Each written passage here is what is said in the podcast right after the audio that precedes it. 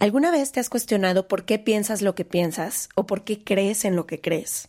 Vivimos en un mundo lleno de constructos sociales que nos llevan muchas veces a seguir ideas ajenas. De la persona de al lado, de quienes nos educaron, de nuestros círculos cercanos, de quienes se aprovechan de esto para ejercer poder. Muchas de las cosas que creemos o perseguimos pueden estar condicionadas y sobre todo no resonar con quien auténticamente tú eres. ¿Por qué siempre intentamos complacer a otras personas? ¿Existen otras formas de vivir distintas a la mía? ¿Por qué nos da miedo incomodarnos, cuestionarnos y tomar decisiones diferentes a las de la gente que nos rodea?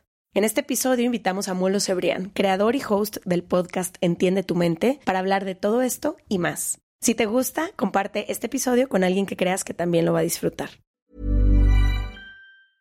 Life is full of awesome what ifs, and some not so much, like unexpected medical costs. That's why United Healthcare provides Health Protector Guard fixed indemnity insurance plans to supplement your primary plan and help manage out of pocket costs. Learn more at uh1.com. Cool fact a crocodile can't stick out its tongue. Also, you can get health insurance for a month or just under a year in some states. United Healthcare short term insurance plans, underwritten by Golden Rule Insurance Company, offer flexible, budget friendly coverage for you. Learn more at uh1.com. From the beginning. Se regalan dudas nace de la infinita necesidad de cuestionarnos todo. todo lo que está a nuestro alrededor. De dónde venimos y hacia dónde vamos. ¿Cómo tomar decisiones más informadas? Tenemos tantas dudas que te las queremos regalar. Soy Leti Sagún. Y yo, Ashley Franje, y en este espacio invitamos a quienes saben y no saben tanto de todo eso que tendríamos que estar hablando. En colaboración con ACAST. Les damos la bienvenida a un martes de Se Regalan Dudas. Hoy muy emocionadas de grabar con uno de los podcasts más escuchados de habla hispana. Y creo que siempre es bonito encontrarnos en el camino porque hemos construido y nos hemos encontrado con gente increíble y a mí siempre me inspira mucho lo que hacen otras compañeras, compañeros. Entonces creo que hoy estoy muy emocionada de todo lo que vamos a hablar porque vamos a tratar de entender cómo somos como seres humanos, entendernos por qué nos comportamos de la manera que nos comportamos, por qué pensamos lo que pensamos, por qué a veces somos manipulables o manipulamos a otras personas, por qué nos cuesta tanto trabajo admitir cuando nos equivocamos. Todos estos temas que me apasionan mucho, pero que además son lo que más se habla en Entiende tu mente. Entonces, nada, yo nada más no tengo más intro que decir que estoy muy emocionada de este episodio. Solo me asusta que podemos ser tan manipulables. ¿No te asusta eso? De que pensar que alguien puede convencerte. Y que tú no te das cuenta. Que no te das cuenta para ir, o sea, tú ibas a la izquierda y alguien puede convencerte para dar vuelta completa, me asusta y luego pienso, ¿qué tanto yo se lo hago a otras personas? y qué tanto otras personas me lo hacen a mí. Me hace sentirme chiquita. Y no nada más eso, que tan manipulables somos colectivamente. O sea, imagínate todo lo que los medios de comunicación y todo lo que has consumido a lo largo de tu vida ha instaurado en ti que lo crees como la verdad. No, y que se siente como la verdad. Puedes tener, crees que tienes absoluta certeza de que no, no, no, yo quiero ir hacia la izquierda, pero en realidad tu auténtico ser quería ir a la derecha, pero pues sí estás condicionada a creer, manipulada. Exacto. Yo también muy emocionada, fue de los primeros podcasts en español que escuché, entonces muy, muy emocionada de, de tenerte aquí y más en tu casa en España. Bienvenido, Molo Cebrián, a Se Regalan Dudas. Bueno, bien hallado, tenerte aquí. como decimos por aquí también, y no, encantadísimo, yo de verdad, o sea, cuando me dijeron, oye, ¿por qué no? Porque a Ashley le había, había hablado con ella una vez en un evento de podcasting online, en virtual. Ya me desvirtualizaste, así ya me acabo, saludo. Te acabo de desvirtualizar, pero por supuesto que para nosotros es un, es un honor porque, mira, una cosa que nos encanta con el podcast es que el podcast ha, ha traspasado todas las barreras que había antes a nivel de, ya no solo de, de, fronteras, sino incluso lingüísticas y de acento, ¿no? Y ahora es genial escuchar el acento mexicano en Madrid, escuchando Se Regalan Dudas, y que el acento aquí más de español se cuele en México, en Estados Unidos, con Entiende tu mente, y todos los compañeros, ¿no? Porque creo que lo bueno también es que aquí estamos juntándonos, pues, dos de los podcasts que empezaron un poco a abrir el camino, ¿no? Sí. Yo siempre cito también a los compañeros de Radio Ambulante, por ejemplo. Claro. Y, y es una gozada, ¿no? El, el, el, juntarnos y decir, oye, qué fuerte, ¿no? Porque hace cinco, mm, seis años no teníamos ni idea de dónde iba a llegar esto y mirad ahora qué gozada, ¿no? Y que podamos Ay, hablar aquí sí. y que estemos en, eh, cruzando el charco continuamente, ¿no? Es una maravilla. Me encanta. Y me encanta también como no sé, mientras hemos ha crecido, se regalan dudas. Muchas veces estamos solas, Leti y yo. Sé que hay una comunidad increíble y en México tratamos, o sea, se juntan mucho y todo, pero como vivimos fuera, Leti y yo, a veces somos de que, pues Leti y yo y nuestro podcast y lo que se nos va ocurriendo. Y me ha encantado en los últimos días aquí en España conocer a tanta gente que hace podcast, que entiende completamente como lo difícil que es monetizar, lo difícil es que es llevar la industria de ser muy amateur a más formal. Entonces me encanta que estemos aquí en este espacio. Qué bien, pues oye, yo vengo aquí dispuesto a hablar de, todo lo que queráis. Me ha encantado la introducción. Nosotros ya sabéis que una cosa que nos encanta efectivamente es eso, hablar de, psicología, pero regalando dudas también, ¿no? Porque tenemos muchas dudas y antes de empezar y comentar todo, a mí siempre me gusta dejar eh, claro, ¿no? Que, que mi pasión por la psicología está ahí pero aún todavía soy alumno de psicología. Estoy a punto de terminar la carrera, pero hablo siempre de lo que aprendo de mis profesores, de mis compañeros, de los libros, de mi profesor, gran profesor Luis Muiño, que es el, que, del que más aprendo en el podcast, pero tengo muchísimas ganas de compartir estos temas porque son los que comparto muchas veces, ya no solo en el podcast, sino con mis colegas. Sí. Y siempre cuando sale el tema y comentamos algo de esto, dicen luego, joder, ¿de verdad esto es así? Así que yo creo que algunas cosas que comentemos hoy pues la persona que está escuchando esto ahora mismo luego lo comentará por ahí. Sí, además, bueno, tú sabes y quien nos escucha seguido sabe que este podcast nació por esa infinita necesidad que teníamos las dos de cuestionar todo. Y creo que esa es también una de las cosas que hace muy especial tu proyecto y por lo que me emociona que nos crucemos hoy, es porque creo que al final tú también estás cuestionando constantemente y es de lo que quiero que hablemos hoy, ¿no? ¿Será que así somos los seres humanos? Como nos decimos a nosotros que somos, yo tripeo mucho con esto de el mundo es como lo observo, yo, yo estoy proyectando a mi mundo todos los días, alguien más lo observa de la misma forma que yo o vivo ensimismada en una narrativa que me cuento en mi cabeza. Y también creo que es muy importante y muy interesante analizarlo también como el colectivo, ¿no? La psicología social, ¿por qué nos comportamos así los seres humanos? Y cuando tú nos dijiste, estaría bueno hablar de manipulación, se me hizo muy interesante porque creo que así lo podemos ligar. ¿Qué tanto de quién yo soy o la idea que yo tengo de mí misma y de los demás ha sido manipulada? Y qué en realidad de lo que yo estoy viendo siquiera es la realidad. Digo, sé que estoy lanzando unas preguntas filosóficas que hemos tratado de contestar a lo largo de la humanidad, ¿no? Pero qué, qué chido poder hablarlas hoy aquí pero son buenísimas. Y de hecho, fijaos que yo generalmente cuando, cuando me hacen entrevistas no, no vengo con apuntes y esta vez he dicho, voy a marcarme un par de apuntes porque son temas en los que no quiero meter la pata, ¿no? Pero sí, mirad, eh, hay una cosa cuando comentabas ahora, Leti, ¿no? De, de, de, mm, el mundo es como yo lo estoy creando, como hay una cosa clara y es que una misma cosa no afecta de la misma forma a dos personas, aunque incluso aunque sean gemelas, ¿no? Entonces es verdad que, cada uno ve un poco la realidad y de eso sí que podemos hablar, ¿no? De que cada uno ve la realidad que se monta, ¿no? Y, y os quiero contar cosas de manipulación, pero sobre todo si queréis empezamos por ahí, ¿no? ¿Por qué vemos lo que queremos ver, pero todos, ¿eh? o sea, porque muchas veces cuando, cuando escuchas a gente hablando de, de, estos temas, lo hablan desde el punto de vista de, no, no, a mí no me pasa, ¿no? Le pasa al resto del mundo, pero a mí no, no, a mí me pasa. Yo soy consciente. Y nos pasa a todo el mundo y está súper investigado y de hecho, el, cuando vas estudiando más, te vienen más dudas. Por eso me encanta vuestro podcast también, ¿no? Cuando vas teniendo más dudas, más síndrome de la impostora, más síndrome del impostor, es que más estás sabiendo, ¿no? Cuando crees que lo sabes todo, es eso lo que se llama efecto Dunning-Kruger y es eh, cuando sabes dos cosas de una cosa, vas ahí diciendo, esto es así y es automático y solo hay blanco y negro y el blanco es mi lado y el negro es el contrario, ¿no? Esos, generalmente, si os fijáis, son personas que no han querido ahondar más en el tema, que saben, se han leído un libro y lo llevan a muerte, ¿no? El que se ha leído cuatro libros, jo, ¿cuál será el que tenga más razón? ¿El primero, el segundo, el tercero? Vas dudando, ¿no? ¿Y qué eh, tan relevante es lo que leí ahora? ¿Qué tan importante es? Sí, o sea, cuando tienes más información dudas más. Claro, claro. Y lo que has leído primero condiciona lo que es el segundo, condiciona lo que es el tercero. Entonces, si has leído el primer libro de un tipo, te va a marcar más en lo que hagas después, ¿no? Pero, jo, quería contaros una cosa muy chula que, que me ha apuntado aquí cuatro cosas que os quiero comentar. Estoy a ver, venga. Y cortadme cuando queráis, que es vuestro podcast. Es tu ¿eh? podcast hoy. Mirad, hay un tema que hemos comentado mucho que es un hit en Entiende tu mente, ¿vale? Que es el tema de la disonancia cognitiva, que va un poco por el tema de cómo nos montamos el mundo, ¿vale? Ok. ¿Cómo suena el nombre? Bien, ¿no? O sea, de término chulo, a lo mejor lo conocéis ya. Lo he escuchado, pero sí suena complejo. Para quien jamás ha escuchado o entiende a profundidad qué es la disonancia cognitiva. Pues es que yo lo vinculo mucho con un tipo luego de manipulación que os comentaré, ¿no? Pero bueno, si me preguntáis, ¿eh? O sea, podéis preguntarme por lo que queráis. Pero fijaos, esto, el nombre se puso a mediados del siglo pasado porque, bueno, Leon Festinger, que era un profesor de universidad de psicología, estaba tratando de investigar, pues oye, ¿por qué, por ejemplo, los grupos coercitivos, las sectas, pues aunque a una persona le digas, mira, esto que estás planteando es ilógico, siguen ahí, ¿no? Y pasa con muchas más cosas, ¿no?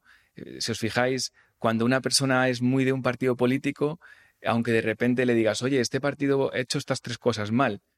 Y aquí están las pruebas, y aquí están los números. Pero va a decir, bueno, será algo puntual, yo sigo aquí. O sea, es muy complicado que una persona cambie. Una vez que se ha metido en algún sitio, ha tomado una, una decisión, la cambie. Afortunadamente se puede cambiar, pero nos cuesta mucho, ¿no? Asumir que nos hemos equivocado.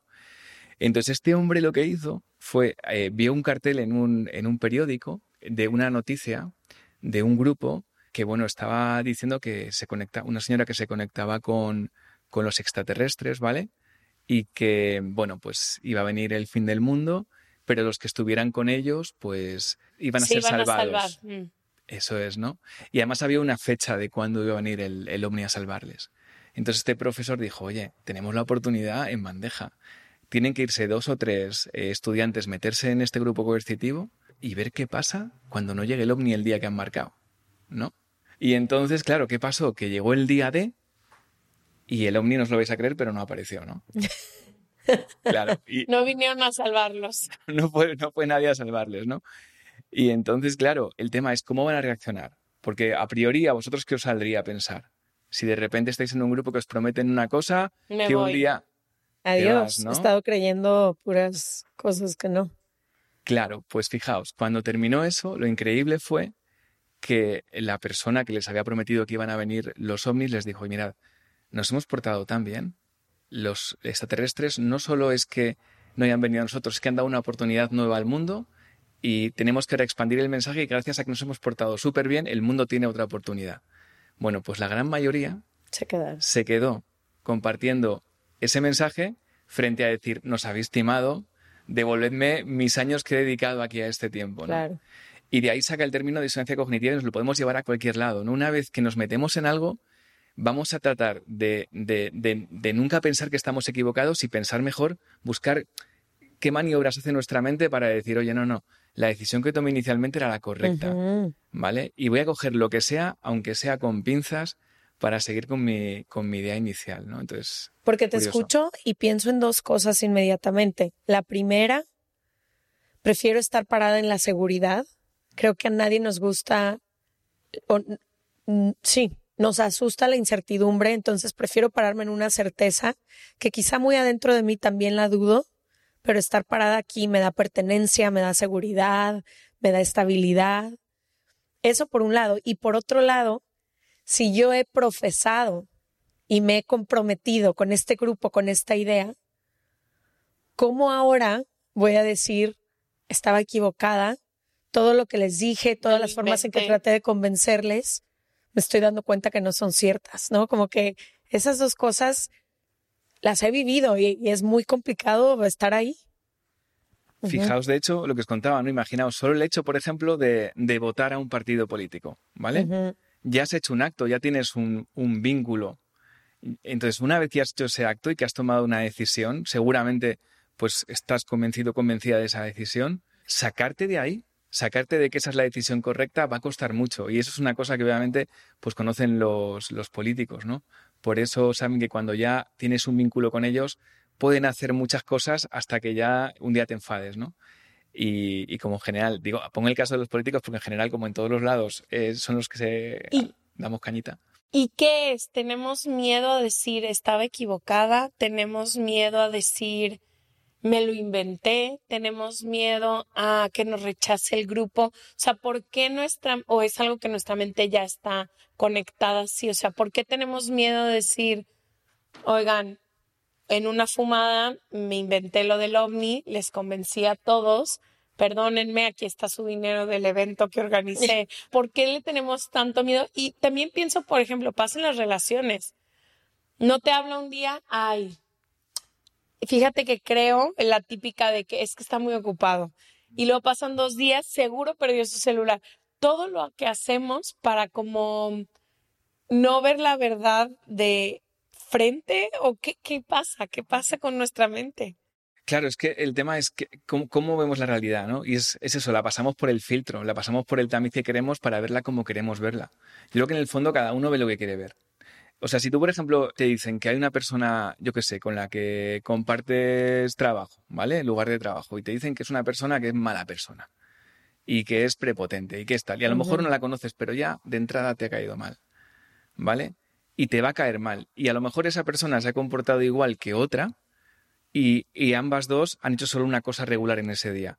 Pero a la que ya te caía mal inicialmente, ese poco regular que ha hecho te va a parecer grandísimo y vas a decir, confirmo mi teoría inicial.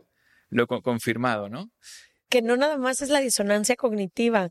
¿Te acuerdas cuando hicimos el tour y un especialista nos habló de la no sé qué, no sé qué ascendente? Cuando tú crees algo y vas con esa creencia al mundo, te lo vas a encontrar una y otra vez porque solo estás enfocada en eso. Entonces es algo que tiene el cerebro, por ejemplo, sí, y nos, nos daba justo el ejemplo de, si ahorita yo te digo, observa todo lo azul, había muchas cosas en esta habitación que tú no estabas observando hasta ahora. Pero si yo quiero empezar a observar el mundo es azul, el mundo es azul, el mundo es azul, todo es azul, empiezo a buscar todo lo azul que hay en esta habitación que antes no veía. Y un poco lo que nos enseñaba era eso, como cuando me caso con una teoría o cuando yo creo o veo el mundo desde un lugar, voy a estarme encontrando porque mi atención está enfocada solo en eso y pierdo de vista todo lo demás. Si estoy enfocada en el azul y solo en el azul, ya no veo el verde, ya no veo el rojo, ya no veo el blanco. No, estoy comprobándome mis propias teorías. Es que además, fijaos, hay una cosa muy chula. A mí una asignatura que me encantó, que era psicología de, de la atención, precisamente. Y nosotros, nuestros sentidos captan muchísimo. O sea, eh, tú ahora estás captando ruidos de fuera, tus ojos están captando más de lo que, de lo que estás mirando ahora, ¿no? Esa información está llegando, pero tenemos un filtro que nos hace de todo lo que estamos viendo captar una parte. Y, y claro, cuando queremos ver algo, al final vamos yendo a ver eso. Pero fijaos hasta qué punto es esto heavy, alucinante. A mí hay una cosa que me encanta de lo del filtro atencional, ¿no? Estos filtros que tenemos, para darnos cuenta de que realmente estamos captando todo. Hay un efecto muy chulo Espero que después de este podcast mis profesores me suban la nota. ¿eh? espero. espero. Anoten. Hay una cosa que se llama, un efecto que se llama cocktail party. ¿Vale? Perdonad por mi inglés que no es tan bueno como el vuestro. por favor. Pero el caso es que ¿no os ha pasado alguna vez de estar en una fiesta o estar en un evento con mucha gente y estar, eh, yo qué sé, pues en, en, una fiesta donde hay ocho conversaciones a la vez, ¿vale? a lo mejor la persona que está escuchando ahora le ha pasado y asentirá ahora eh, con, con, con, vosotras, conmigo también. Perfecto.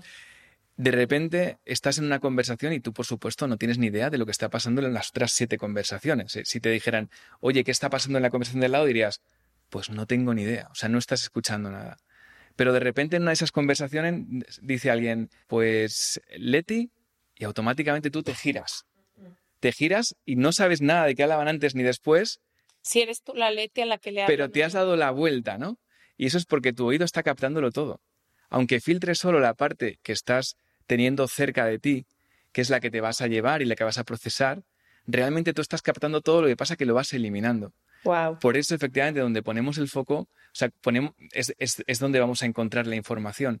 Y todo lo que se queda fuera del foco, pues no lo, no lo vamos a ver. Y por eso también hay tantas, tantas realidades que no vemos, ¿no? vamos yendo por nuestro camino y no vemos la realidad del de al lado ni el de enfrente, ¿no?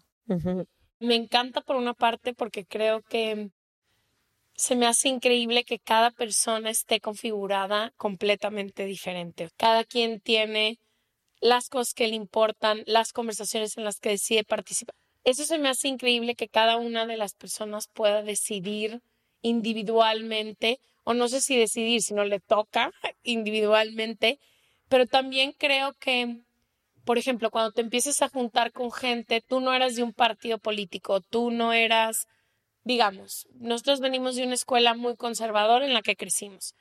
Pero mientras empezamos a juntarnos, por ejemplo, yo fui a la universidad en Estados Unidos y mi diálogo antes de entrar a la universidad sobre el sexo, por ejemplo, era uno. mis ideas, la forma en la que lo experimentaba, como todo, era de una forma. Pero entre más empecé a convivir con gente que hablaban muy casual de sexo y tenían sexo mucho más que yo y no lo veían como consumar el matrimonio, como a mí me dijeron. Y poco a poco tú me puedes observar del día en el que entré a la universidad hasta el día en que salí y en ningún momento conscientemente me senté y dije, voy a ser liberal sobre el sexo, voy a liberarme, voy a... Jamás. Sucedió porque la gente alrededor de mí, sin darse cuenta, sin también vivían otra realidad de lo que era el sexo y se me acabó pegando. Pero eso para mí me encantó que me pude completamente quitar algunas ideas, pero también puede pasar por el otro lado. Empiezas a janguear con gente muy conservadora y de repente ya no te se te hace tan tan grave que digan que o con alguien racista o ah, con alguien que digan emigrar ya no es un derecho y no sé qué padre que puedas por un lado abrir tu mente a escenarios increíbles, pero por otro también qué influenciables somos a poder cambiar de ideas y estas ideas que cambié sobre el sexo realmente se instalaron desde cómo hablo, me muevo, digo, o sea, ya son una nueva forma completamente diferente de ver el mundo y cómo lo observo, de cómo opino, a cómo fue antes. Entonces, qué, no sé, qué, qué importante estar en círculos correctos, consumiendo información correcta, pero a la vez el otro lado también piensa que es correcto. Sí, hay círculos correctos, hay información correcta, o sea que te... I don't know. Total, pues es que jo, me encanta y además yo creo que tenemos que darnos la enhorabuena cuando conocemos cosas nuevas, abrimos la mente, empezamos a tamizar lo que os decía antes. Generalmente, mira, hay un, término también eh, que se usa mucho, me está encantando porque es que estoy, eh, parece que sé muchísimo y de verdad que me falta mucho por saber, pero hay, hay unos términos que son, por ejemplo, el, endogrupo y el exogrupo, ¿no? Entonces, generalmente cuando estamos en un grupo, estamos en nuestro grupo. Y cuando estamos en un grupo, claro, todos somos seres sociales, queremos sentirnos queridos, valorados por nuestro grupo de iguales, ¿vale? Tendemos a ver a los nuestros como más bien parecidos a nosotros y con valores más bien positivos, y a los de otro grupo les vemos con valores más bien negativos, ¿no? Ellos y nosotros, ¿no? ¿Y eso cómo se rompe? Pues como decía Ashley, ¿no? Entrando en el otro grupo. Al final muchos temas de, prejuicios se rompen conociendo. Lo que pasa es que nos cuesta dar ese grupo y como, como decíamos, ¿no? En principio, lo desconocido nos, nos genera miedo, ansiedad. O sea, yo quiero estar en mi grupo y quiero ser respetado por los míos. ¿Sabes? Y, y, y, y claro, imagínate, y, generalmente en nuestro endogrupo está nuestra familia directa. Sí, sí, sí, ¿sabes? tu pertenencia a tus amigos de toda la vida. Eso es, y si de repente empiezas a abrirte, no le va a gustar a mucha gente de tu endogrupo que te abras y conozcas otras ideas. Imagínate que llegas con una idea diferente a la que siempre te han dado en casa. Pues eh, va a ser complicado. Lo cual luego es genial, porque seguramente tú puedas ser la persona que cambie un poco las, las creencias inamovibles de, tu, de tu casa, ¿no? Pero claro, es duro. Es duro. Eh, esto es como todo, es que no es fácil. Si fuera fácil, pues todo el mundo estaría cambiando de grupo, teniendo una mentalidad muy abierta, pero nos cuesta, y a mí el primero. O sea, quiero decir aquí, yo soy el primero que muchas veces he estado en un grupo pensando que la vida era de un color y de una forma y tal, y me ha costado mucho ir abriendo. Creo que con los años, afortunadamente, y como tenemos la suerte de dedicarnos a profesiones donde conocemos a gente muy variopinta, ¿verdad? Pues podemos ir abriendo la cabeza. Y vuestro podcast es un claro ejemplo de una puerta para dar al play y de con mucha tranquilidad, sin tener que irte a un barrio diferente, a un país diferente, a una ciudad diferente, a un entorno diferente, conocer un grupo diferente. Así que punto para vosotras. ¿eh? Es que qué peligroso. Imagínate tú, Molo, tú, Ash, quien sea que nos escucha, ¿no? Naces en un entorno, en un lugar, no importa cuál sea, y todo a tu alrededor refuerza esas mismas creencias con las que tú creces, ¿no? Entonces, lo que a ti te enseñan en casa, en la escuela, lo que escuchas en tus amistades, lo que consume ese círculo, lo que refuerza, lo que valora, lo que celebra, todo es un poco de lo mismo. Entonces, claramente, tú como ser humano te paras ahí creyendo que esa es la verdad y que nosotros o nosotras somos las buenas, somos los buenos. Y ahí está puesta toda tu seguridad. Pero está tan limitada, tan limitada porque se refuerza una y otra vez. Entonces imagínate que todo lo que dices, todo lo que vives, todo lo que persigues De tres generaciones. de tres generaciones está condicionado por esto que se ha reforzado una y otra vez. Y yo sé que es muy incómodo cuando alguien empieza a hacer preguntas y es muy incómodo cuando alguien empieza a romper con esos reglamentos que nos mantienen unidos como grupo. Pero imagínate lo limitada que está tu experiencia, tu realidad, tu vida, tus ideales, si solamente te quedas en ese círculo. Entonces, algo que yo he compartido que hemos tratado de hacer los últimos años, y creo que sí se regalan dudas, es un proyecto que impulsa eso constantemente, es a ir un poquito más allá, a incomodarte un poco, a eso que te da miedo o eso que crees que es opuesto a ti, explorarlo. ¿Qué pasa si lees otras ideas y otros autores? ¿Qué pasa si convives con otras personas, si tú eres de izquierda y ellos son, son de derecha? ¿Qué pasa si tú que te consideras con la verdad por ser una persona, eh, no sé, española, empiezas a contemplar que hay otras formas de ver la vida? Que no todo el mundo nació y creció como tú y que nadie tiene la verdad absoluta porque no existe tal cosa. ¿no? Pero sería otra forma de vivir nuestra experiencia entendiendo que no somos portadores de la verdad, que no es nuestra experiencia la única válida y que somos estudiantes eternos, que tenemos que aprender de otras personas para crecer, para construirnos. Yo siento que solo ahí está la expansión del ser humano. Si me quedo siempre aquí parada donde nací, crecí, con, todas estas limitaciones, pues ¿qué tiene de interesante? la experiencia humana. Me encanta, esa, me encanta esta reflexión. Efectivamente, lo interesante es explorar, ¿no? Pero y fíjate, y solo pondría como un matiz más el eso, el, el por supuesto, y hay que ser conscientes de que lo que nos va a hacer crecer es explorar, ver otras formas, pero también saber, volviendo al principio, lo que el, el término un poco disonancia cognitiva, lo que decía es eso, que esa disonancia, ese, esa disonancia con nuestras creencias que tenemos muy asimiladas, nos va a producir malestar. Entonces, por lo menos que sepamos que está muy bien que lo hagamos, pero que sepamos que la primera vez que escuchemos una entrevista en Se Regalan Dudas con una persona con la que no tengamos nada que ver, al principio a lo mejor nos va a doler un poco. Va a nos ser va incómodo. a incomodar.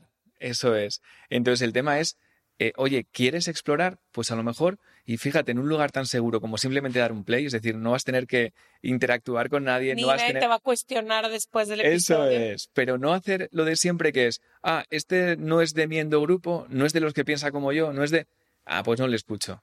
Pues oye, a lo mejor cuando le escuches no vas a cambiar de opinión, a lo mejor, pero vas a matizar un poco tu opinión. O vas a decir, bueno, lo típico, ¿no? Que a lo mejor yo que sé, conoces a una persona con la que tienes un prejuicio por su profesión, por lo que sea, ¿no?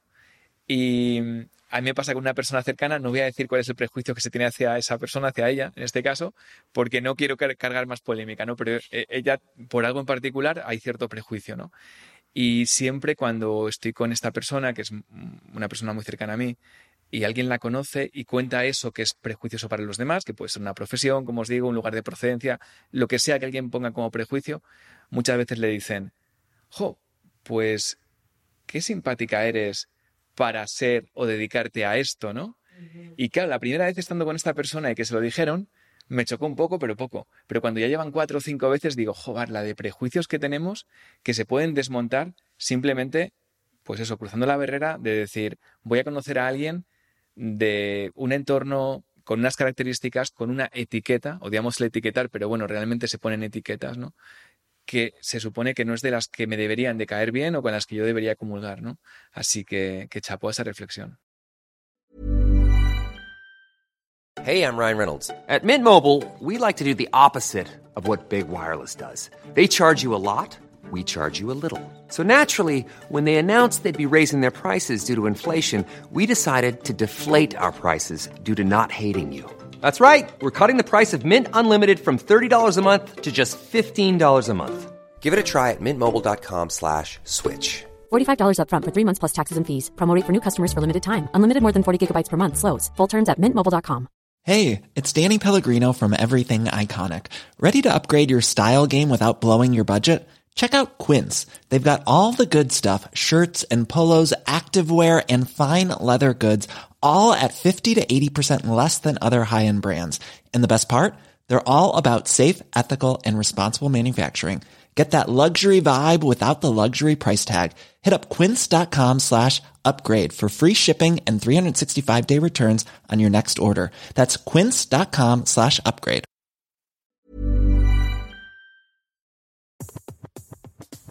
Este mes, Leti y yo nos tomamos unas merecidas vacaciones. En lo personal, necesitaba un tiempo de desconexión para estar solo conmigo y con las personas que quiero. Uno de los planes que hicimos fue ir a uno de mis lugares favoritos, el mar. Por eso decidí comprarme un traje de baño lindo, protector solar y algunas otras cosas que quería llevarme a la playa. Después de comprar lo que necesitaba, usé una app que se convirtió en mi más grande aliada, porque me regresó dinero en efectivo y me recompensó por muchos de los gastos que hice. La app se llama Hypora y es muy sencilla, rápida y segura de usar. Hybora me ha regresado dinero por comprar en tiendas como Lowell's, Macy's, Sephora, Best Buy y mucho más. Tú también puedes empezar a usarla y recibir dinero por comprar desde comestibles hasta artículos del hogar y de belleza. Lo único que tienes que hacer es agregar tus ofertas en la aplicación, subir tu recibo y listo. Obtendrás dinero real que podrás depositar a tu cuenta bancaria, PayPal o tarjetas de regalo. Si tú también quieres aprovechar estos beneficios, en este momento, para ti que eres parte de nuestra comunidad, Hybora ofrece 5 dólares por solo probar Hybora usando el código DUDAS cuando te registras.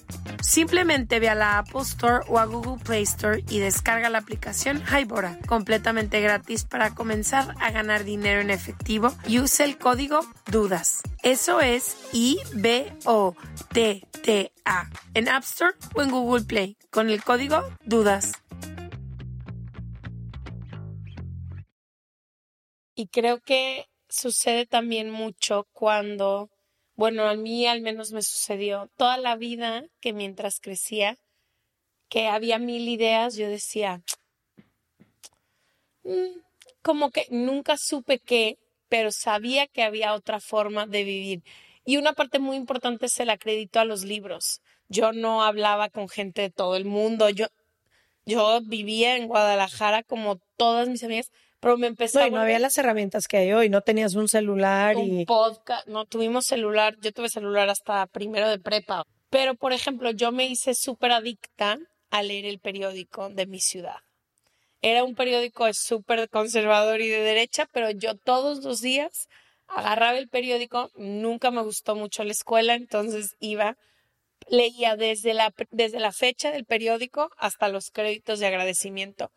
Y algo que me hizo esa, solo leer el periódico durante dos, tres años fue, por ejemplo, entender que mi ciudad iba muchísimo más allá de las 15 calles en las que yo me he movido, en donde mis papás se han movido y mis abuelos se han movido. Que había todo un ecosistema que usaba otras herramientas, otra parte de la ciudad que yo no conocía. Luego, por ejemplo, me empecé a introducir por qué es tan importante el fútbol en México para mí siempre fue como en mi familia, nadie es futbolera, nadie no sé qué. Luego mi papá tuvo un trabajo de fútbol y cambiamos, pero al principio nada. Y poco a poco fui diciendo como, ah, claro, obvio que el fútbol... Pero toda esa información no vino de donde yo estaba, fue una herramienta o el periódico estaba en la puerta de mi casa y lo tomé. Y el poder cambiar de opinión o abrir tu mente suele ser muy solitario. Por lo mismo que tú dices, vas abandonando este grupo en el que vas creciendo y no es solo el grupo, es como hay un lapso, o no sé si el lapso luego se rellena, pero el lapso de decir, esta idea ya no me convence o ya no se siente bien y voy buscando otra, esa exploración da un miedo infinito. Güey, en la universidad, ahorita que dices del periódico, teníamos un maestro que cada clase nos hacía llegar con una misma nota contada por seis periódicos distintos, pero tenían que ser periódicos de ideologías distintas. Y era bien interesante analizar cómo un mismo hecho era contado de una forma por Al Jazeera, de otra forma por la BBC, de otra forma por El País, de otra forma por un medio de comunicación en México y era la misma nota, en teoría eran los mismos hechos, pero las palabras, la forma, la ideología. En lo que se enfoca de un discurso que dijo. Y era muy interesante porque creo que lo que este maestro estaba invitándonos a hacer era justo a eso, a darte cuenta cómo estás sesgada por tu misma información y por lo mismo que consumes. Y en realidad, ¿cuál es la verdad? Porque todos estos periódicos, eh, según ellos, están contando la verdad. Claro, la verdad es subjetiva. Es Yo creo que es- subjetiva. es, lo que tenemos que tener claro, ¿no? Y, y- y- y saberlo para decir, estoy convencido, convencida de que esto es así. Perfecto, estarás convencido, convencida, pero no quiere decir que tengas la razón, ¿no? Y mm, Cierto, es muy diferente estar convencido a tener la razón. claro, claro, y, y hay muchas formas de ver las cosas y lo que, lo que yo me quedaría sobre todo, si me dijeras una idea para transmitir sobre todo hoy, me gustaría esa, saber que cambiar de opinión duele. Y igual que cuando de repente pierdes, dejas de estar, eh, yo qué sé, pues pierdes a un familiar, pues haces un, haces un duelo. Pierdes a una mascota porque la pobre pues, se muere por los años, haces un duelo. Pero es que pierdes a lo mejor la forma de ver que tenías antes y tienes que hacer un duelo. Por no decirse, además, ese cambio de, de prisma o de ver las cosas conlleva un cambio a lo mejor de amistades. Claro. ¿no? Entonces, eh, arriesgarte a probar, mirar y cambiar puede incluir un duelo. Es decir, no, no, no mola mucho cambiar, pero también duele mucho. Entonces, hay que estar dispuestos pues a que, bueno, pues si queremos vivir, la vida a veces duele, ¿no? O sea, es lo que hay. Y, y, por supuesto, animar a que duela un poquito, a que tengamos un poco de reto, siempre controlándolo, pero no, no podemos estar, yo creo, que toda la vida en una burbuja. Bueno, al menos a mí esa vida no me gustaría. Si alguien que le guste, súper respetuoso, ¿no? Pero, pero desde luego a mí no me gusta. Aparte, imagínate qué lindo voltear atrás a tu vida y ver que has mudado a diferentes versiones de ti, has crecido a diferentes Por versiones. eso me encantan los diarios. Sí, no sé si me gustaría despertarme un día a mis 67 años y voltear atrás y decir, siempre he sido la misma persona, siempre he creído las mismas cosas que cuando tenía 10 años. Qué horror. No me gustaría. Por eso a mí me encantan mis diarios, porque veo y digo, no sé, voy, vo- tipo, el otro día estaba leyendo el de la pandemia, ¿no? En cuanto empezó la pandemia, y yo puse la primera frase que escribí cuando supe que había una pandemia y nos iban a encerrar dos semanas. Yo lo, dos, imagínate, fueron dos Imagínate. años. Compré un diario de acuarela, que podías pintar acuarela, y la primera pregunta, la primera cosa que escribí es, si se va a acabar el mundo, ¿qué voy a hacer? Y era todo un escrito que hice de que, ok, me faltaron hacer todas estas cosas, no hice esto, no sé qué. Y ahora llego y lo leo y digo, no se acabó el mundo y continué. Pero ese como tener esa data de ti mismo también te ayuda a decir, wow, cuánto he avanzado, porque luego no te das cuenta de cuánto te has movido de lugar. Y luego un día volteas y dices, "Ah, es el típico de ya ni me reconozco. Es cierto, vas cambiando tanto durante tu vida que deberías no llegar a un punto, como tú dices, del duelo, de decir, ya no me reconozco. Y qué importante la, la labor de escribir un diario, ¿eh? Porque efectivamente es cuando lo, lo ves realmente, ¿no? Casi a nivel científico, ¿no? O sea, ves los cambios que has realizado, ves lo que opinabas y lo que opinas ahora. Y cuando ves que ese cambio se ha producido en ti, sabes que se va a seguir produciendo. Sabes que no eres inamovible, ¿no?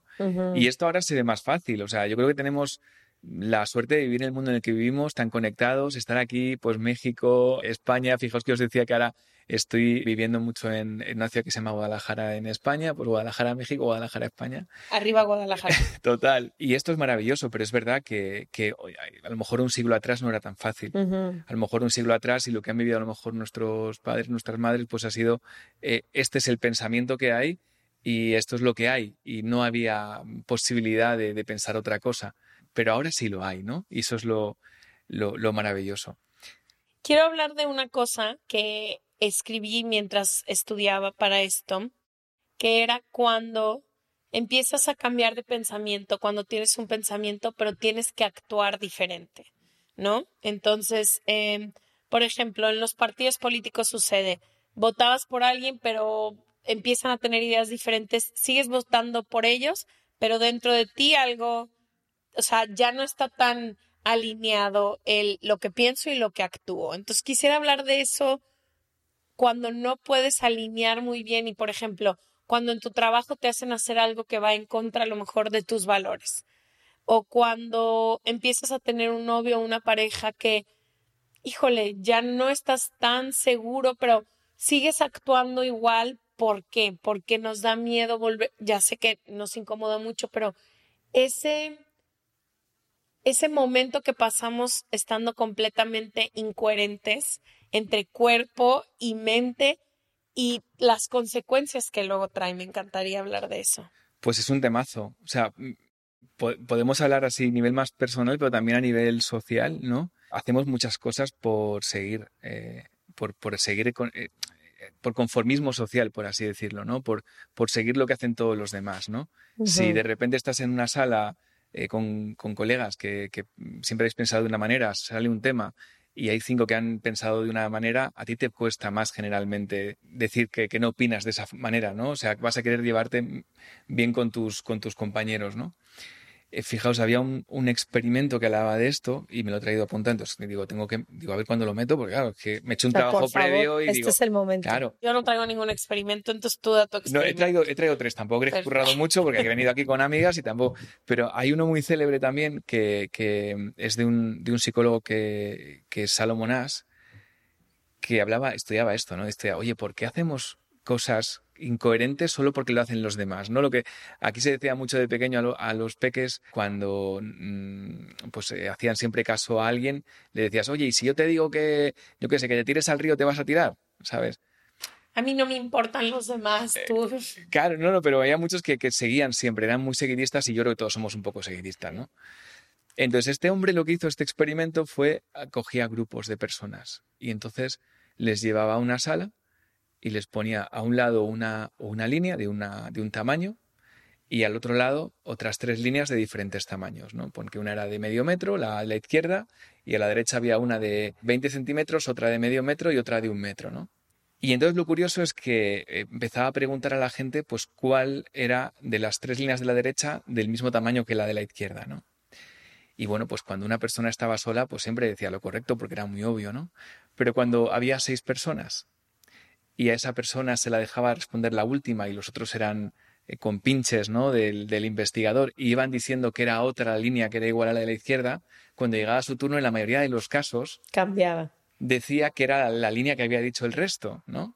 Y esto sirve para ver que nosotros ahora usamos mucho la palabra así somos, de hecho en los podcasts de Tiene tu mente ahora tenemos ese, ese producto que es así somos, ¿no? Porque queremos de- decir, ¿Cuál? Eh, bueno, Sí así somos, somos, así somos, ¿no? así es que, que es un poco como Is Us, la gran serie, ¿vale? Hemos cogido un poco el nombre y lo hemos puesto en castellano. Pero vamos, que, que, que eso, que hay que saber que somos así. Que como norma general, aunque digamos de fuera, no, no, yo diría que la línea correcta es la correcta. No, pues cuando llegas allí, estás en ese momento, ocurre eso.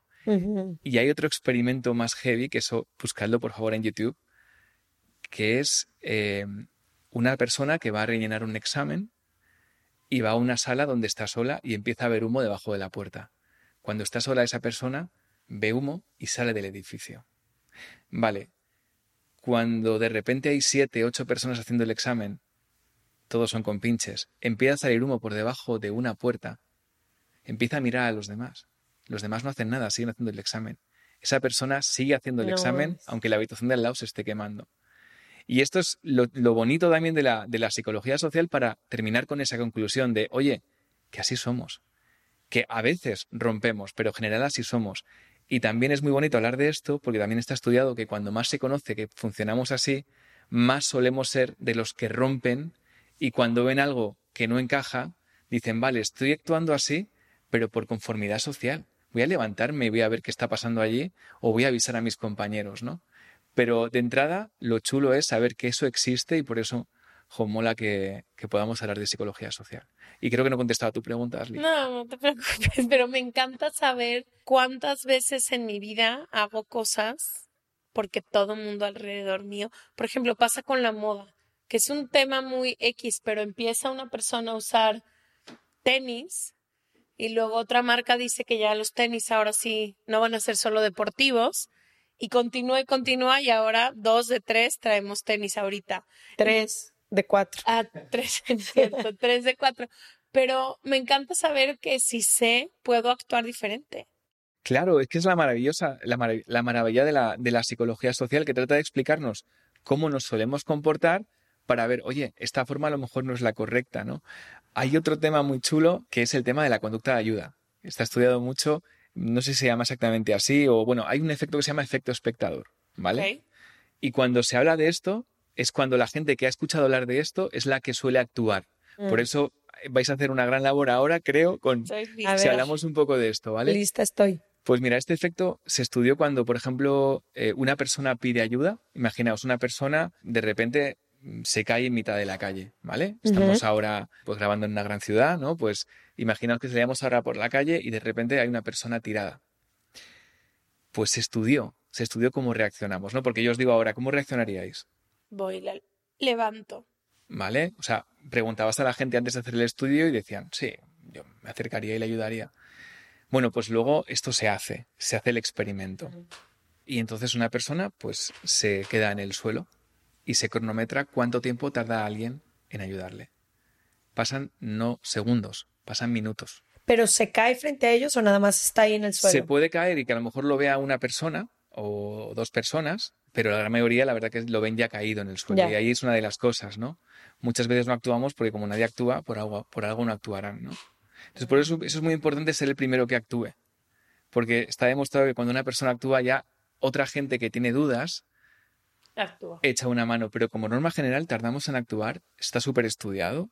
Tenemos miedo a hacer el ridículo, tenemos miedo de no saber cómo actuar con esa persona, tenemos miedo de si la persona, pues yo qué sé, si, no, si, si, si la situación nos va a superar, ¿vale? Entonces hay muchas cosas que median entre, entre una conducta que lo lógico sería echar una mano y que luego echemos una mano. Y una cosa muy curiosa de esto es que generalmente la gente ayuda más cuando está sola, es decir, si tú vas sola por la calle y se cae una persona, es más probable que la ayudes que si es una calle con 100 personas pasando continuamente, porque la responsabilidad se diluye. ¿Y Entonces crees que alguien más va a ayudar? Es Pues eso pasa también en la escuela, de, en, cuando estoy en la universidad, decían que cuando sucede un accidente, todo el mundo dice, "Co- llama al, 9, o- al 911 y que no, que tienes que voltear con alguien y decirle, tú llama al 911, porque se diluye la responsabilidad de que, no, no, no, alguien ya va a marcar. Y es de que, no, no, no, tú tienes que marcar. Y es, claro, cuando estás en grupos grandes, por ejemplo, ahorita estábamos en un festival de música, pasa algo y todo mundo no sabe cómo comportarse y cree que alguien más va a hacer algo y no nosotros. No, y también si piensas todo esto que estás diciendo como colectivo que somos los seres humanos, también resulta cada vez más importante que sí actuemos, porque pienso mucho en esta frase, ¿no? De mm, tu silencio ayuda al opresor, no al oprimido. Y pienso mucho en todos estos momentos en la historia de cualquier país en los que la gran mayoría después resulta que no estaban de acuerdo con ciertas atrocidades que se cometen, pero hay esta complicidad como de silencio, ¿no? Como de no romper el status quo.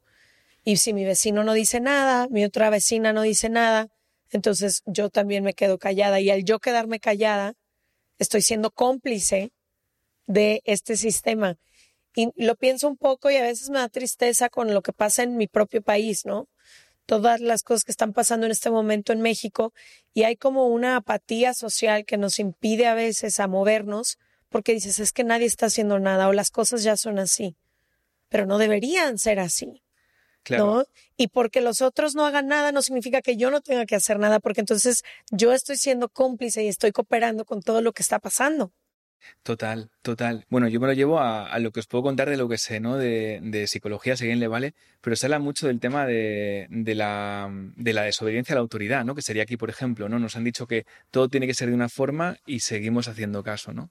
Pues me lo llevo a un experimento, si queréis, ¿vale? Que, que fue el, uno mítico que fue el de Milgram. Y tiene que ver con todo esto, ¿eh? O sea, aunque me vaya una cosa un poco por un lado, llegamos ahí, ¿no? Sí. Bueno, este es un experimento muy célebre. Hay una película también que os recomiendo ver, que es sobre los experimentos de Milgram, pero el más conocido era ¿Cómo se llama la peli? Milgram, creo que se llama Milgram, Milgram, también, o algo así. Bueno, no lo sé. Seguro que alguien me corrige por ahí, pero que busquen por Milgram y la encontrarán. Entonces, el experimento más célebre, él lo que hacía es que juntaba, pedía a gente que fuera a hacer experimentos, les pagaba una cantidad. Ponte, les pago, yo qué sé, pues 5 dólares o lo que fuera, porque son experimentos de hace muchos años. Con 5 dólares era muchísimo. Y entonces, bueno, pues tú ibas allí a participar, ¿no? Como sujeto en ese experimento. Entonces, pues iban cogiendo a gente de dos en dos. Y entonces te dan un papelito y, ah, me ha tocado en la sala, ah, y a ti en la sala B, venga, perfecto. Eh, entonces te tocaba en una sala donde había allí un psicólogo con su bata blanca, ¿vale? Y te decía, vamos a hacer un experimento para mejorar la memoria de la otra persona que está en la otra sala. Y entonces mm, eh, tiene que repetir una, o sea, tiene que ir aprendiendo una serie de, de palabras y si se equivoca, cada vez que se equivoque le vamos a dar una pequeña descarga eléctrica, pero cada vez va a ser superior. ¿Vale? Entonces la persona empezaba pues a, decir unas palabras y, tú estabas viendo si las decía correctamente. Y cuando se equivocaba, le dabas una descarga. Esas descargas iban yendo a más, a más, a más, a más, hasta llegar a ser perjudiciales para la salud de la otra persona. Y la persona estar diciendo, perdonad, me, estoy sintiendo mal, me ha sentado mal la última descarga. Claro, aquí la pregunta que nos hacemos ahora es, vale, ¿y la gente seguía apretando el botón? Es decir, ¿seguiríamos apretando el botón? Me gustaría llevármelo al seguiríamos porque eran personas como tú que estás escuchando, como nosotros. Bueno, pues la mayoría seguía apretando el botón. ¿Y por qué seguía apretando el botón? Pues porque estaba con una persona con bata blanca que le decía, sí, sí, continúa con el experimento.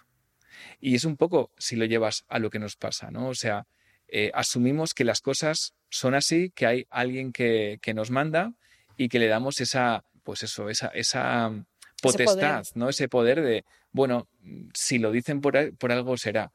Y, y por eso tantas, tantos problemas que ha habido en la historia ha sido pues porque la autoridad la tenían personas que no dejaban que nos planteáramos si eso era lo correcto. De hecho, estos experimentos se veían mucho, tenían mucho que ver, pues cuando se empezaba a preguntar cómo podían haber ocurrido en el mundo barbaries, yo qué sé, pues como guerras mundiales, como el tema de los nazis, etc., etc., ¿no? Y lo que veíamos en ese experimento es, vale, ¿por qué ocurre eso? Pues muchas veces porque una persona con uniforme o con bata blanca o con un poder que le hemos dado nos dice que hay que seguir por este camino y ni siquiera nos planteamos si es el correcto o no. Ujú. Os he dejado aquí No, es que pasa con todo, o sea, pasa tipo con el matrimonio.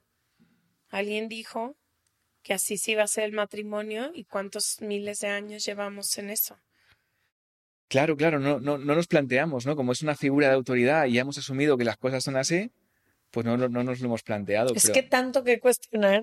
Mira, ahí, ahorita que estás hablando de tantos experimentos, esta es una historia que no tiene nada que ver con experimentos, pero me dio mucha risa, que una amiga hacía el pavo de la cena navideña como le enseñó su madre y la madre lo hacía como le enseñó la abuela y era una receta deliciosa que ya sabes presumían en esa familia de que el, el pavo más espectacular y no sé qué y parte de la receta era que le cortaban, no sé qué, las, es que no sé ni cocinar, pero bueno, que le cortaban las patas al pavo y lo acomodaban de cierta forma y no sé qué, y ellas creían que esa era parte de la magia, ¿no?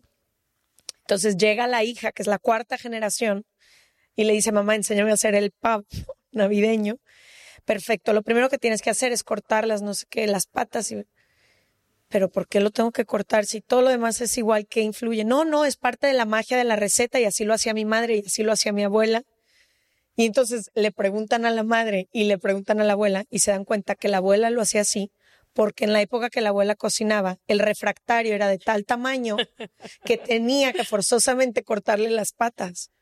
Pero a forma de repetición, sin cuestionar cuál era la razón, la cuarta generación ya hacía el pavo en un refractario de dos metros, Qué fuerte. cortándole también las patas. qué Entonces, fuerte. no sé, hay tantas cosas que a mí es- estos temas me apasionan mucho porque es verdaderamente la razón por la que a mí me gusta cuestionarme la vida, ¿no? Y cuestionarnos las cosas. Te agradezco muchísimo Antes que hayas... irme, nomás quiero Ah. que cada quien comparta algo que han cambiado radicalmente de un lugar a otro ah, por cuestionar. Un- una cosa. A ver, empiecen. Yo Empieza acabo de- tú, que eres Bueno, invitado. yo, mira, básicamente que llevo mucho tiempo que voto en blanco. Por ejemplo, yo no, ya no, no tengo ninguna vinculación con, con, con ningún partido. Yo en su día, pues sí, de más joven, me gusta este partido, me gusta este otro, y, y ojalá el día de mañana vuelva a decir, jo, estoy emocionado con un partido político. Pero yo ya llevo mucho tiempo que mi voto es en blanco. Es decir, no. O sea, ejerces el voto, Pero no voto a ningún partido. pero no votas a ningún. Entonces, por ejemplo, ese cambio podría ser, ¿no? Yo con los años he dejado de tener eh, Ser ningún partidista. apego a, a- en este momento a, a- a nadie, ¿no? En este, en el, en el apartado político. Tú vas. Yo decía la pregunta, yo voy al último. Ah, ok. Lo compartí en algún episodio, pero a mí como me gusta mucho debatir y estaba en equipos de debate y estudiar y argumentar. No. No, ¿cómo crees? Pues yo crecí en una escuela y en una sociedad que era muy conservadora y todo lo opuesto. Entonces, todo lo que ahora defiendo y creo, yo antes defendía y creía lo opuesto. O sea, yo iba a debates para tener posturas completamente opuestas en todos los ideales que ahora defiendo. Entonces, yo literalmente me moví 180 grados completo. Todo lo que antes creía eh, eh, tuvo que haber sido destrozado Destruido. y destruido. ¿Tú? Yo creo que un poco similar a ti, y eso fue más de joven, como que, sobre todo en la época de Obama, yo era como muy fan de una persona. Wow, él, no sé qué. Y con el tiempo te vas estudiando, no, pues sí, Obama hizo unas cosas muy increíbles, pero coma fue a guerra, pero. Y ya no soy fan de nadie de nadie. Ya no so- amo la música, amo a Benito y me encanta escuchar la música de Bad Bunny, pero ya no soy fan, fan de nadie. No soy fan de ningún, ninguna persona. Y creo que también empezó con, por- un poco con la iglesia, de decir, híjole, todas estas son personas imperfectas como yo, predicando un mensaje que tiene que ser perfecto, que se tiene que ejecutar perfecto. Entonces creo que el Quitarle ese poder a las el personas. quitarle ese poder completamente a esa persona y decir, puede ser dos cosas a la vez. Puede ser un presidente increíble, que tus ideales se alineen a los míos y que todo lo que propones sea increíble, coma, tienes todas estas cosas que no, que yo en mi vida apoyaría. Entonces, como el no ser fan de nadie. Y ahora cuando lo veo, por ejemplo, en México, hay muchísima gente de un cierto partido político que es muy, que defienden a capa y espada a una persona. Y yo digo, no, hombre, yo ni a Dios defiendo así. Sí, no ni a la gente sí. que más amo la defiendo así. Mi hermana viene y me dice una barbaridad y le digo, hermana, por favor. O Leti volteo y le digo, nena, creo que te está faltando info. Y que no cuestionen siquiera al poder, estas personas estén en el poder, pero para mí eso se me hace algo que saqué de mi sistema completamente. Ya ni siquiera, no, ya no voto en blanco porque el otro lado está, mm, literalmente me asusta más, pero ya no, A banderas. ya no abandero a nadie. Y por ejemplo, también me ha pasado con figuras que han sido mega castigadas en la vida, ¿no? El Che Guevara, eh, todas estas personas a las que les han dicho tantas cosas, después, obviamente, hay ciertas personas en la historia que no, porque los derechos humanos no son negociables ni en los cuestionamientos ni demás. Pero sí, como que volteo y ya le quito completo fanatismo a todo el mundo, como digo. Cuando rascas, todo el mundo tiene imperfecciones porque todos tenemos imperfecciones. Porque somos seres humanos. Somos seres humanos, todos tenemos un lado más eh, sombra que otro, todos tenemos cosas para mejorar. Así que bueno, supongo que algún día votaremos eh, mucho que con ganas a, a algún político que diga, bueno, voy a tratar de hacer lo mejor posible, pero puede que me equivoque. No he conocido a ninguno, ¿eh? Pero Yo si hasta el algún día día de hoy no he conocido a alguno, ninguno. Seguro que tendrá mi voto, ¿no? Así O que, ninguno bueno, que no le quiera tirar al partido de enfrente. Sí, total. Sí, que diga, esto es lo que yo ofrezco, qué bueno lo que tú ofreces, Eso es. continuemos. No. Montemos un partido, ¿vale? Más Hacemos adelante. un partido. Híjole, que no. no dependa de colores, que no dependa Te de... damos las gracias por venir. Dejamos toda la info de Molo y de Entiende tu mente en serregalandudas.com diagonal. Suscríbete. Gracias por venir. Gracias. Gracias, sois un encanto No, y ya tenéis aquí, de verdad, eh, amigo para toda la vida. Y próxima vez que Ah. vengáis a España, si queréis grabar en Guadalajara. España, ahí tenéis estudio Hay que hacer ¿vale? una competencia de qué Guadalajara es más, más no- padre. No, pienso entrar ahí, no pienso entrar ahí. no. No, no, no. No, de Guadalajara a México a Guadalajara a España con muchísimo amor. Y yo hay que competir. Después de lo que acabamos de hablar. Muchísimas gracias y los vemos pronto. Gracias. Gracias. Join on the corner where the big boys play. Imagine Imagine the softest sheets you've ever felt. Now imagine them getting even softer over time. That's what you'll feel with Bowl and Branch's organic cotton sheets. In a recent customer survey, 96% replied that Bowl and Branch sheets get softer with every wash. Start getting your best night's sleep in these sheets that get softer and softer for years to come. Try their sheets with a 30-night guarantee. Plus, get 15% off your first order at bowlandbranch.com. Code BUTTERY. Exclusions apply. See site for details. Planning for your next trip? Elevate your travel style with Quince. Quince has all the jet-setting essentials you'll want for your next getaway, like European linen, premium luggage options, buttery soft Italian leather bags, and so much more. And is all priced at 50 to 80% less than similar brands. Plus, Quince only works with factories that use safe and ethical manufacturing practices. Pack your bags with high-quality essentials you'll be wearing for vacations to come with Quince. Go to quince.com slash pack for free shipping and 365-day returns.